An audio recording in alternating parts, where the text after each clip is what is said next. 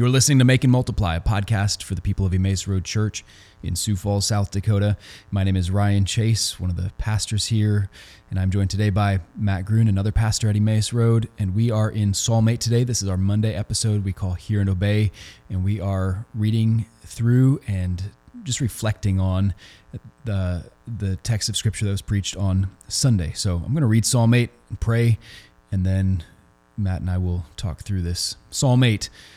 O Lord, our Lord, how majestic is your name in all the earth. You have set your glory above the heavens. Out of the mouth of babies and infants, you have established strength because of your foes to still the enemy and the avenger.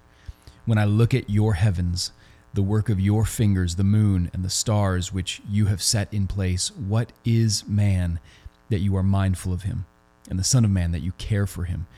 Yet you have made him a little lower than the heavenly beings and crowned him with glory and honor. You have given him dominion over the works of your hands. You have put all things under his feet all sheep and oxen, and also the beasts of the field, the birds of the heavens, and the fish of the sea, whatever passes along the paths of the seas. O Lord, our Lord, how majestic is your name in all the earth. Hmm. Lord, we do uh, join David in praise to you and declare your name is majestic in all the earth. And we thank you for your works and how you have acted in the universe and in history to make your name majestic so that we might see and know your glory. We pray that the effect of Psalm 8 on our hearts right now would be to stir up our affection for you and our uh, wholehearted praise of the glory of your name. So bless this conversation to that end in Jesus' name. Amen. Amen. What stands out?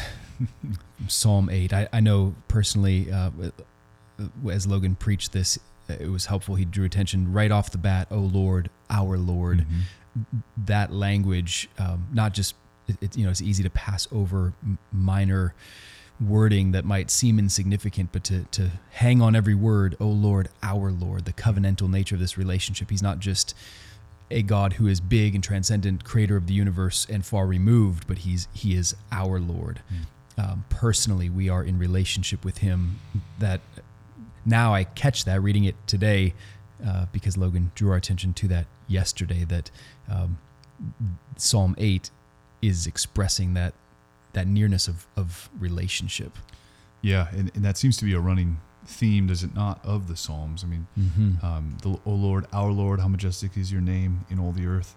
Uh, Psalm 13, will you forsake me forever, O Lord, my God? Yeah. Um, you know, that is the, the Lord is my shepherd, Psalm 23. There's just, throughout the Psalms, we see over and over again, whether it's lament or praise or uh, imprecatory, whatever category of the Psalms it is. Mm. The, the, the unique running thing is that they are directed towards God and God alone, and that He is, and that we claim Him as ours because He has claimed us.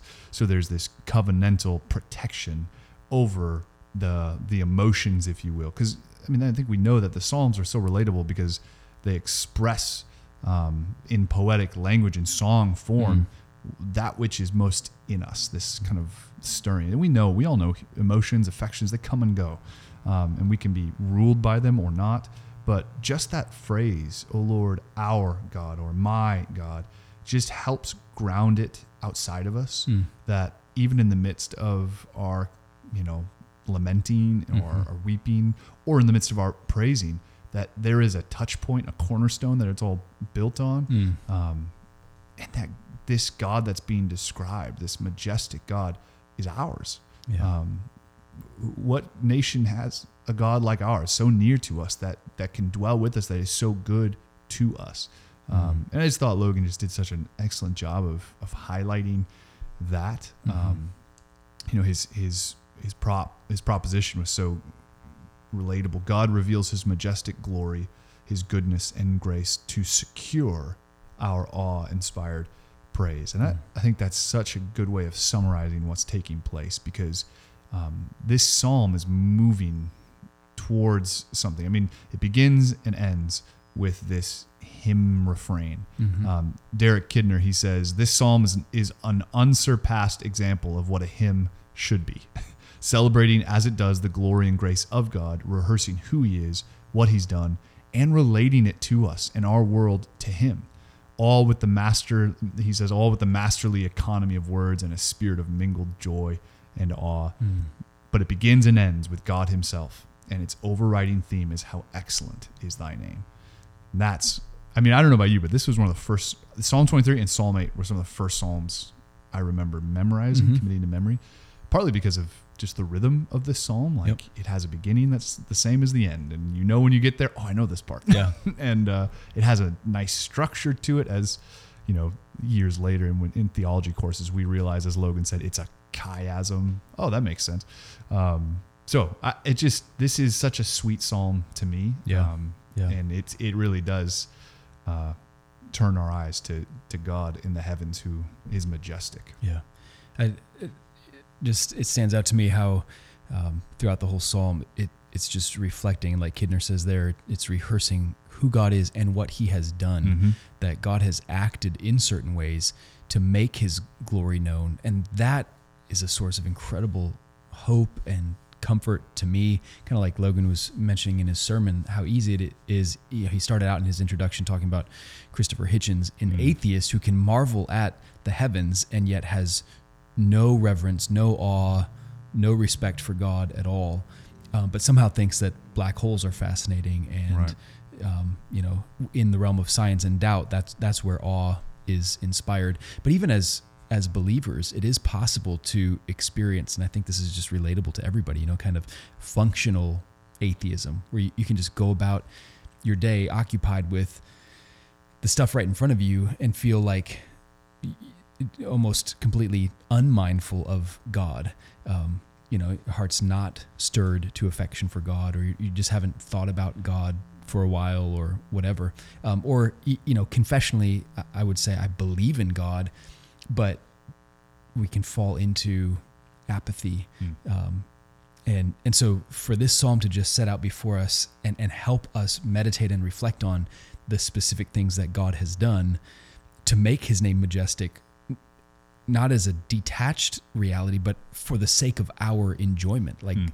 God has made his name majestic so that we would praise him, so that we would see that and enjoy that. So when David says um, in verse one, "You have set your glory above the heavens," that, that's an action God has done.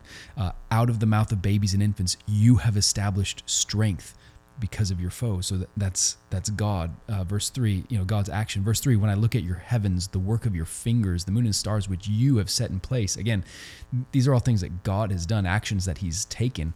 So I, I forget how Logan said it exactly, but it it it um, affected me when he just said, looking up at the heavens, like God put these things there for us. I think he said it's like weight training Mm. for the affections of our soul. It- it- it's it's um, it's not a trivial thing to look up at the night s- sky and marvel at the stars, uh, to see the moon through the wonder of a child who's just amazed by this brilliant light hanging in the dark sky.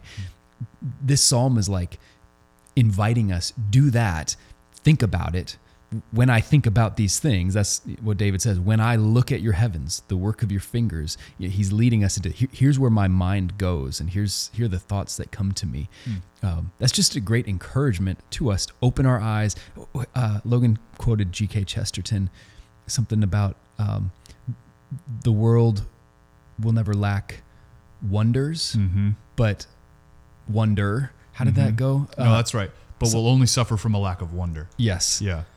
The world will never starve for want of wonders, but only for want of wonder. Yeah. That is provocative. It's f- just full of wonders that God has made. They, these are the works of his fingers, according to Psalm 8, for the sake of inspiring our wonder.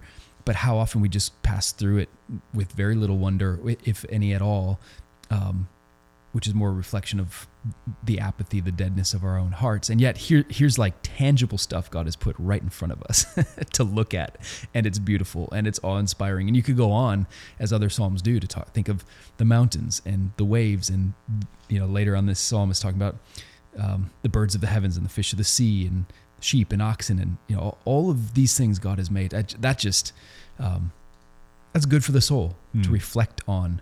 This stuff is not it's not just filler stuff Right. in the heavens and on the earth. It, it's there to inspire awe and wonder of God. Yeah, that idea of, you know, Hitchens saying, "Oh, a black hole." No, that would be really awe-inspiring. It, it, it makes the point that no matter what you confess, you are worshiping something or Mhm. are going to be affected and inspired by something. I remember uh, famous physicist uh, Lawrence Krauss once making the claim that, um, well, the universe is meaningless and our place in it is hopeless, and I find that meaningful. Uh, okay, that just speaks to the the insanity of that.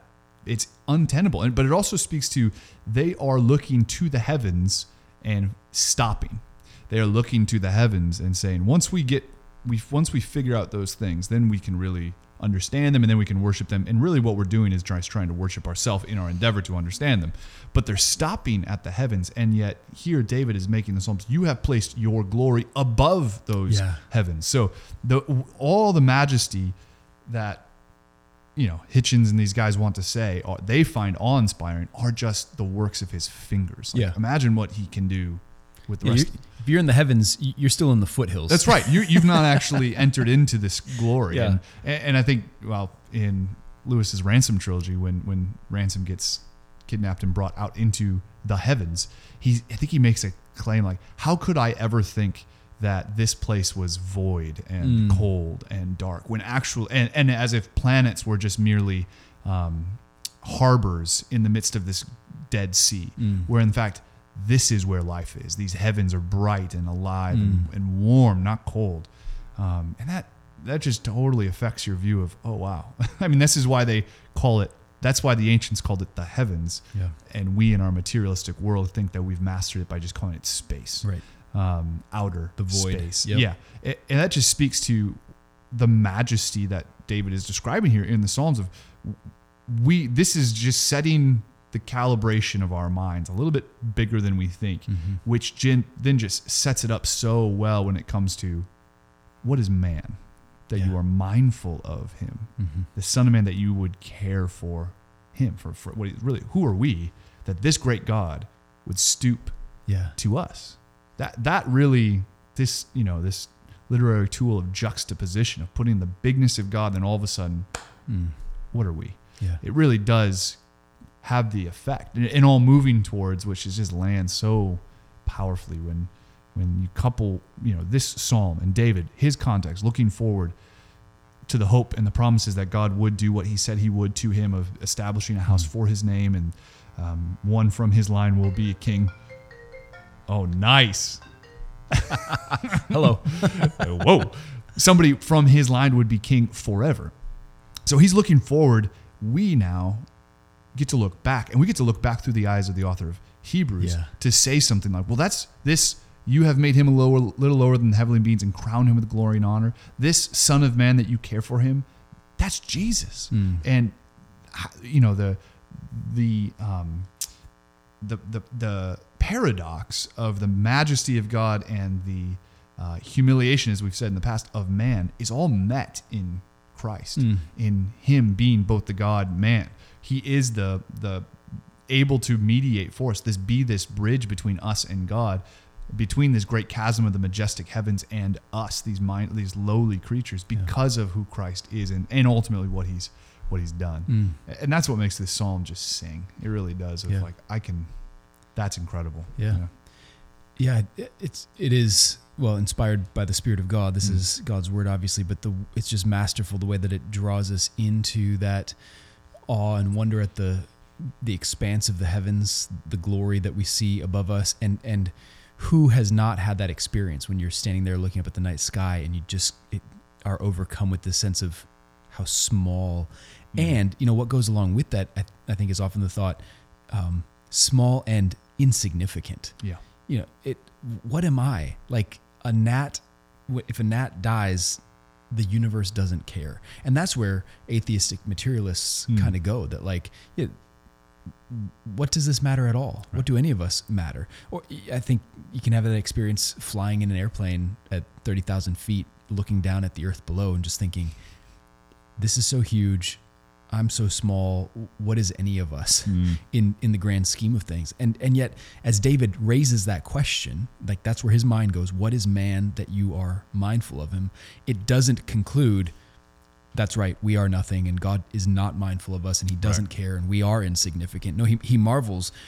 We are tiny. God has made this massive universe and set His glory up above the highest heavens, and yet He made man in His image to have dominion over Mm. the works of His hands, the the birds, the fish, the the cattle. So so He's He's marveling at God's nearness and like Logan pointed out in the sermon you have these two ideas of God's transcendence his he is great and above and high and lifted up and totally set apart from everything else that he's created we've talked before about the creator creature distinction Mhm. there's God he's in the creator circle and then everything else that exists you know spiritual physical it, all goes in that created bubble um, so God is set apart and other and yet he's he's not disconnected and detached from it, but he's near to us. Mm. And and just then to think on that, because that's again relatable. Like, don't we all struggle at times with the feelings of insignificance and what am I doing and what is my purpose and day after day it's all you know lawn needs to be mowed again dishes need to be washed again tank is on empty again like Mm. just the kind of the, hamster wheel of yeah. life and and to be mindful as David is as he is looking up at the heavens that God has made us as humans with purpose. Mhm. There, there is a purpose to to our lives, to history, to um, what God is doing in the world. Mm. I- this is just an incredible psalm. Again, Yeah. like Logan helped us see, to to stir our souls and to capture our our praise, our passionate worship of God. and that there's his woven throughout this is his goodness to Yeah. us um, which you know it's one thing to be to talk about the majesty and glory of something Mm-hmm. like atomic bombs are majest are majestic and glorious and powerful and all the above it would not be good news to dwell in the midst of one of those Yeah. right to Yeah. like have that type of uh, um, explosion nearby and yet with god you know infinitely more powerful infinitely more you know Mm. majestic and he is good so it's not good news to be near to something majestic and powerful it's good news to be near towards somebody who is all that and more and good, Good, and yeah. for your good and has acted in and for your good and then now in union with christ we now have and share with him in this dominion mandate i, I thought logan he quoted allen ross really powerfully when he says doxology gives dominion its context Mm. and its legitimacy Mm. which is just so helpful because if you remove if you just talk about dominion these days everybody gets freaked out you're talking about you know what kind of dominion you talking about You're talking about you know Mhm. what are you trying to rule and reign and whatever well our dominion that we are called to exercise is all derived from from and secured in Mm. christ and this doxology is it's godward it's all it gives us its context and its legitimacy our dominion is not just me trying to build my own kingdom over here Mm-hmm. but me trying to extend the kingdom of god on earth as is in heaven Yeah. um, and in the midst of all that is this humbling psalm Yeah.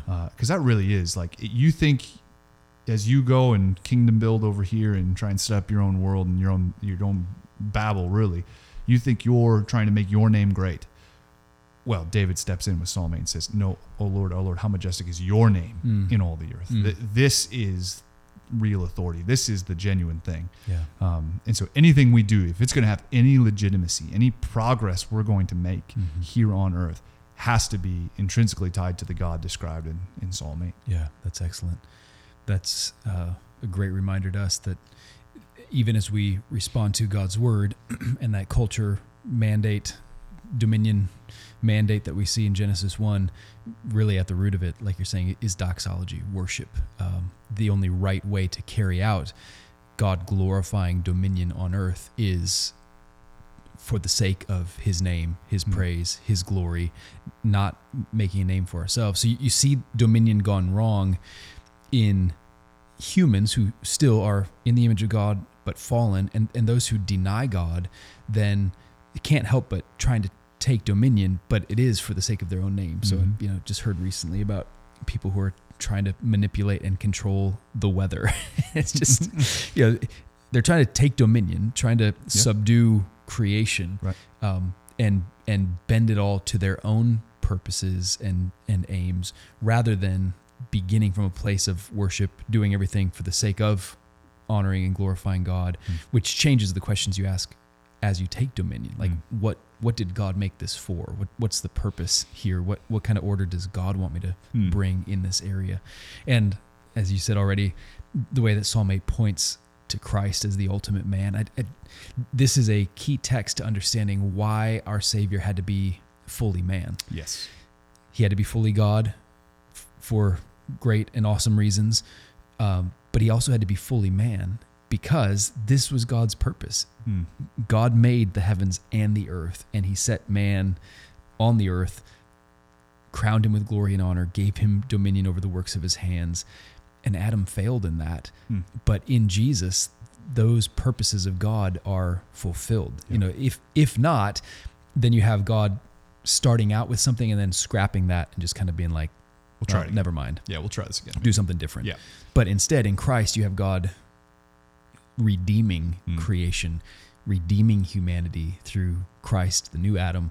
So that text in Hebrews that quotes Psalm 8 and says, This is about Jesus. and we don't yet see everything in subjection to him, but we see him who tasted death for our sakes on. That's our right. behalf, um, crowned with, with glory and honor now. So Hmm. in all these things, I mean, I just we can look at the heavens, we can look at our own smallness and yet the the purpose God has given us, and we can look at ultimately at Christ and just see God has made his name glorious and majestic. Yes. That should stir our hearts, captivate us, motivate us, be the, the fire that causes our ambition for the, the glory of God's name to burn stronger with greater passion. Just uh, what a what a psalm. Yeah. It was helped by how Logan opened that up for us. and let this psalm and the majesty of God and his nearness to us like inform every part of our life. Yeah. Like like you said, our filling the gas, filling our cars with gas, washing the dishes, you know, disciplining our kids and